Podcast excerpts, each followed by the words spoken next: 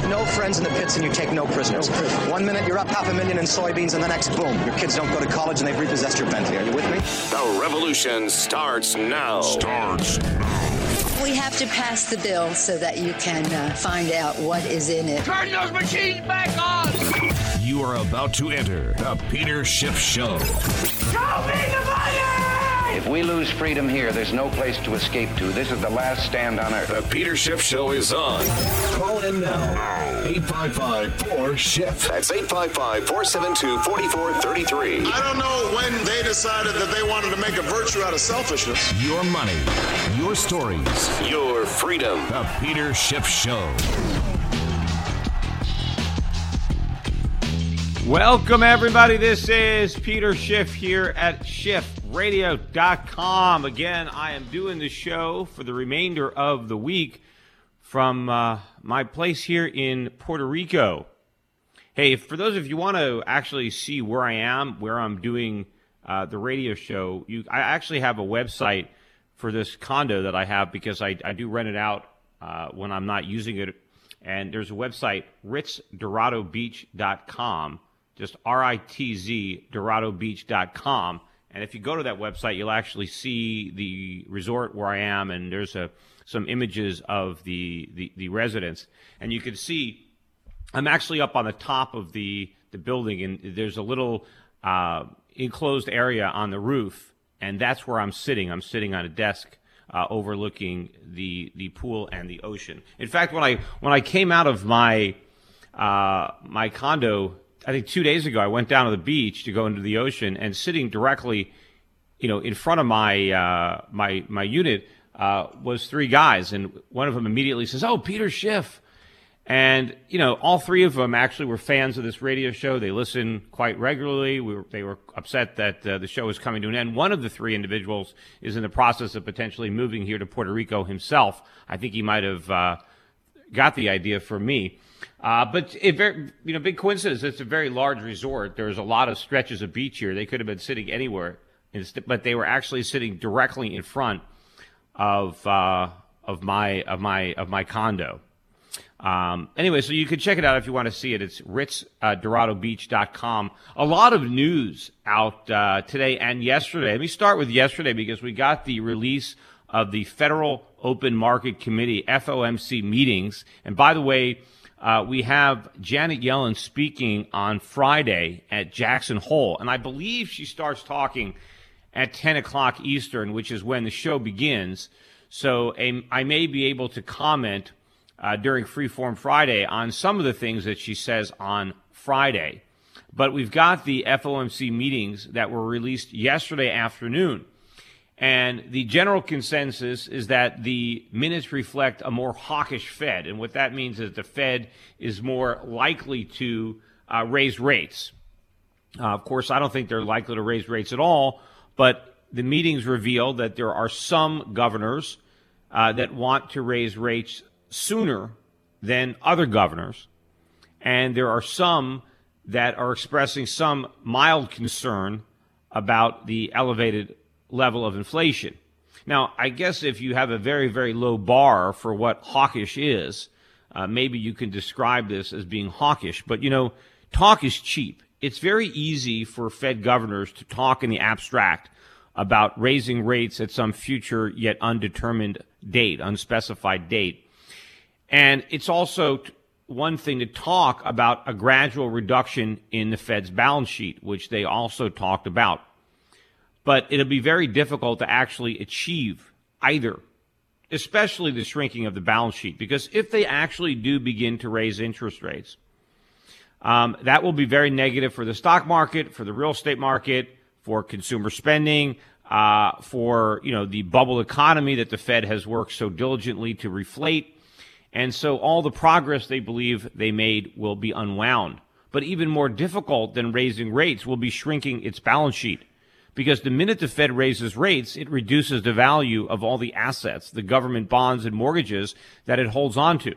And so if it tries to sell those assets, it will lose money. And the losses will be huge. They will be in the hundreds of billions, and it will be up to the U.S. Treasury to bail them out. Right now, the Federal Reserve is paying its profits to the U.S. Treasury. The minute it raises interest rates and tries to shrink its balance sheet, it will be sending the Treasury a bill. A bill for its losses, which will be enormous, which will increase the deficit, which will mean the government has to sell even more bonds because they're going to have to sell extra bonds to raise the money to bail out the Fed. And of course, if the Federal Reserve allows its uh, bonds to mature, which means it doesn't have to actually go into the market and sell bonds and take a loss, it lets them mature, the government is still out the money. Because if the Fed's bonds matures, that means the government has to pay the Fed back. The government has to write a check to the Federal Reserve, as opposed to what happens right now, where the Fed rolls over the maturing bonds. Uh, the Treasury doesn't have to pay the Federal Reserve anything. So whether the Fed allows a bond to mature or sells a bond at a loss, the result is going to cost the Treasury a lot of money billions, hundreds of billions of dollars, uh, which of course are going to cause the deficit to rise even more. All of this is going to be a big negative for the bond market, for the economy, which is why they can talk all they want about when they may or may not raise rates or about shrinking their balance sheet, but it ain't going to happen. If it was going to happen, it would have already happened. This is five and a half years into the supposed recovery. The balance sheet is still expanding. Interest rates are still at zero. If they could shrink the balance sheet, it would have been shrunk. If they could raise interest rates, they would have raised them. They can't. They won't. Of course, eventually they'll be forced to, but only because there's a crisis, only because, you know, the cat gets out of the bag and everything falls apart, right? Uh, there's a dollar crisis and inflation is running out of control, and there's nothing they can do. That's going to be the only thing uh, that is going to bring an end to it. But now everybody is waiting to see what Janet Yellen says on Friday. Meantime, gold, which sold off a little bit yesterday, was down about $15, $16 earlier this morning. Uh, now it's only off about 11 or 12 dollars, so it's coming back. We're still well below 1300 though. We got a lot of economic news that came out this morning. Most of it's stronger than expected. The jobless claims, uh, weekly jobless claims in line, but the PMI manufacturing index that came in a little better than estimates. 58 last month was 56.3. Likewise, um, the Philadelphia Fed survey was quite a bit stronger. Uh, that one was up at 28 versus 23.9 last month. Consensus estimate just 20. Uh, and existing home sales pretty much in line with expectation, but we're getting a lot of economic data coming out today. We also got the leading economic indicators. I haven't even looked at those. Oh, well, those were better than expected. Uh, consensus was up 0.6, actually up 0.9. So a lot of strong data. Interestingly enough, even though we've had all this strong economic data, the gold price has actually rallied on it. You would have thought, well, maybe gold would have gone down even more, but I guess it was already down 16 bucks. Uh, but the fact that it's rallying again with all the strong data, the dollar uh, hit a new uh, high for this particular move uh, against the euro, although the dollar is now slightly lower against the euro. But a lot of this optimism seems to be baked into the cake when it comes to the foreign exchange market, the precious metals market. I think, though, again, the real news is going to be that the Fed doesn't do anything, in in, in spite of the fact that uh, inflation is getting worse. Um, the Fed is still going to be AWOL, and we're going to see how uh, dovish Janet Yellen is on Friday. I'm, you know, I'm, I always expect her to be dovish because that's basically all she can be. Hey, we got a lot more news uh, out today. We're going to discuss uh, the big fine at um, Bank of America, record fine. Also, Bernie Sanders is uh, using the uh, Ferguson uh, Michael Brown shooting. Apparently, now he thinks that this means we need a, we need to, a bill to fight black unemployment. Quite ironic. We'll talk about that after this break. 855 4 Schiff, if you want to try to get a quick call in. We do have a guest coming up at the end of the next break. Stick around, we will be right back.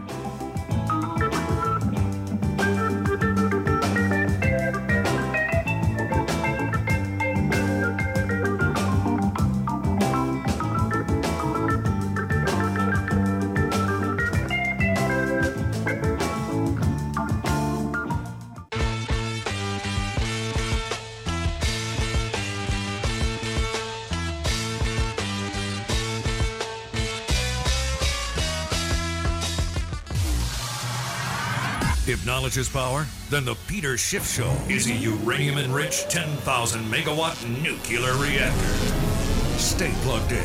Stay brilliant. This is the Peter Schiff Show.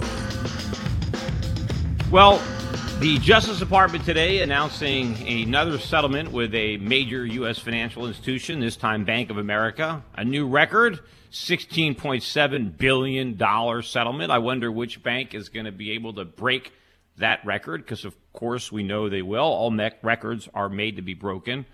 Uh, poor uh, Bank of America, though, because, you know, they're having to pay the fines for Merrill Lynch and Countrywide because they bought both those companies. So the 16.7 billion has to do with uh, mortgages that were also issued uh, through Merrill Lynch and Countrywide uh, prior to those companies being acquired by Bank of America. In fact, in many cases, it was a shotgun wedding, and Bank of America really didn't even want to buy them, but they, they did so at the behest of uh, the U.S. government, and now the U.S. government is uh, returning the favor by fining them. Of course, the big favor was bailing them out in the first place. Without the U.S. government, Bank of America would have been bankrupt. And so I suppose they regard any money they have to give back as uh, a small price to pay uh, for uh, the bailouts in the first place. But of course, the big irony here is that the government was encouraging all of this reckless activity. It was cheerleading it. It was making it possible. Uh, and it was happy uh, to benefit from the phony economic growth and the feelings of uh, euphoria and paper wealth as Americans flush with home equity loans were able to buy cars and take vacations and vote for whoever was the incumbent because everything was so great. And of course, after it hits the fan, the government just tries to blame the banks and fine the banks. Of course, the banks know that these fines are a small price to pay because the next bailout of these banks could be even bigger than the last, and they know they have to be friendly with the people in power uh, because these $16 billion fines uh, could be peanuts compared to the next round of $100 billion bailouts or trillion dollar bailouts that the industry will get or ho- is, is hoping to get. That might be uh, the joke might be on the banks because the bailouts might not be coming because the U.S. government uh, may in fact need a bailout, and so uh, it's just going to be uh, hyperinflation or something uh, like that, and so they're not really going to get what they are bargaining for. Also, I thought it was uh, ironic. Now that I'm on the subject of irony, that Bernie Sanders is now trying to use the Ferguson situation, and I don't know if it's the rioting and the looting that is supposedly the impetus for his bill or the fact that Michael Brown was shot. I'm not really sure. But he's saying that as a result of what's going on in Ferguson, now it's time for a black youth unemployment bill, that Bernie Sanders needs to tackle the problem of youth unemployment, which is quite high in the United States for those 16 to 24. The rate, the unemployment rate is 20%, but for black youths, the unemployment rate is 35%. So better than one out of three young black Americans who want jobs cannot find them. And of course, there's a reason for that. And one of the reasons, or one of the main reasons, is Bernie Sanders, Bernie Sanders and his buddies in Congress that have enacted the minimum wage and that are now threatening to increase the minimum wage. It is no accident that the unemployment rate for teens is so high because the minimum wage most affects people with the lowest amount of skills. And when do you have the least amount of skills? When you're 16 to 24 because you haven't lived long enough to acquire the skills. You haven't been employed long enough. So obviously, a bill that makes it illegal to hire people with low skills is going to disproportionately affect the the young. And of course, it even more so disproportionately affects minorities. And that's why you see such a big gap. It's 35% for blacks, 20% for the overall population. And you know, before the civil rights uh, laws existed and before the minimum wage law existed, black teen unemployment was slightly lower than white teenage unemployment. And both numbers were in the single digits. Right? I, you know, they might have been five, six, seven, I forget where they were, but they were low. And they were lower for blacks than they were for the overall population. Not the case today. And it's not because we have more racism today than we did in the 1920s, right, or the 1930s. Obviously, that's not true. So, what is it? Why are blacks suffering so much more today in the job market than they were back then? Clearly, it's not because of discrimination. In fact, there is far more racial tolerance. Despite all this talk about all this discrimination, you know, one of the you know the common refrains now because of the Ferguson situation is, hey, you know, if it can happen to Michael Brown, it can happen to anybody, right? He was just gunned down uh, because he was black and minding his own business, and it can happen to anybody's son. It can happen to anybody if you're black in America because there's so much racism. Uh, it's just risky to walk down the street because you never know when some white racist cop or any white racist, for that matter, with a gun is gonna is gonna gun you down, right? That is uh, the narrative, which of course is not true. Um, and there is much less probably uh, discrimination, at least uh, based on racism. There might be some discrimination based on government laws, but not race based, not race, not because the people are racist, because they don't want to get sued. But uh, clearly, it's not racism that is the problem for young blacks. It is uh, the minimum wage laws, and it is the laws that make it illegal to discriminate. Because clearly, if you're going to take a chance on an unskilled worker and you're going to have to pay them the minimum wage, you might as well hire the white teen because at least you know you're not going to get a civil right lawsuit if you have to fire them. Because probably the turnover is much higher when it comes to uh, you know 16 to 24 year olds because you know you're taking a chance on an unknown quantity and maybe you take a chance and uh, it doesn't work out and you have to let them go. And so I think that all else being equal, uh, if you're going to have to pay the minimum wage, which in many cases you might be overpaying for an unskilled job, you're probably going to hire uh, maybe a white candidate. And especially, you know, maybe he's got the connections. I mean, sometimes uh, the jobs go to people that have better connections when you're overpaying for them, when you don't have a market clearing price. So just think it's it's ironic that you have Bernie Sanders, and what does he want to do? What how does he want to create jobs for the people that the minimum wage is putting out of work and making it illegal for them to work. He wants to give $4 billion to the states and to uh, the uh, you know municipalities or the cities so that they can hire uh, teens, you know, 16 to 24 year olds. So the federal government should borrow money and give it to the states and the cities so that they can use that money to hire unskilled young people to do what? To dig ditches and fill them back up again? I mean, what a waste. A, why not just get rid of the minimum wage, get rid of some of these uh, occupational licensing laws or other rules and regulation that make it so expensive to hire young people and let these people get real jobs in the private sector where they can acquire real skills to increase their value to future employers and eventually make more money instead of borrowing and wasting government money to have other government agencies hire these kids to do nothing and they'll probably learn nothing. Uh, in, you know, by working as bureaucrats. Is that what we want? Do we want to train these young bureaucrats? And of course, this work is not going to benefit the economy. Hey, speaking about wasting money and no benefit to the economy, we got an interesting discussion up next about all the money that people waste going to law school, going to law school. We're going to have that discussion right after this break. Stick around. We'll be right back.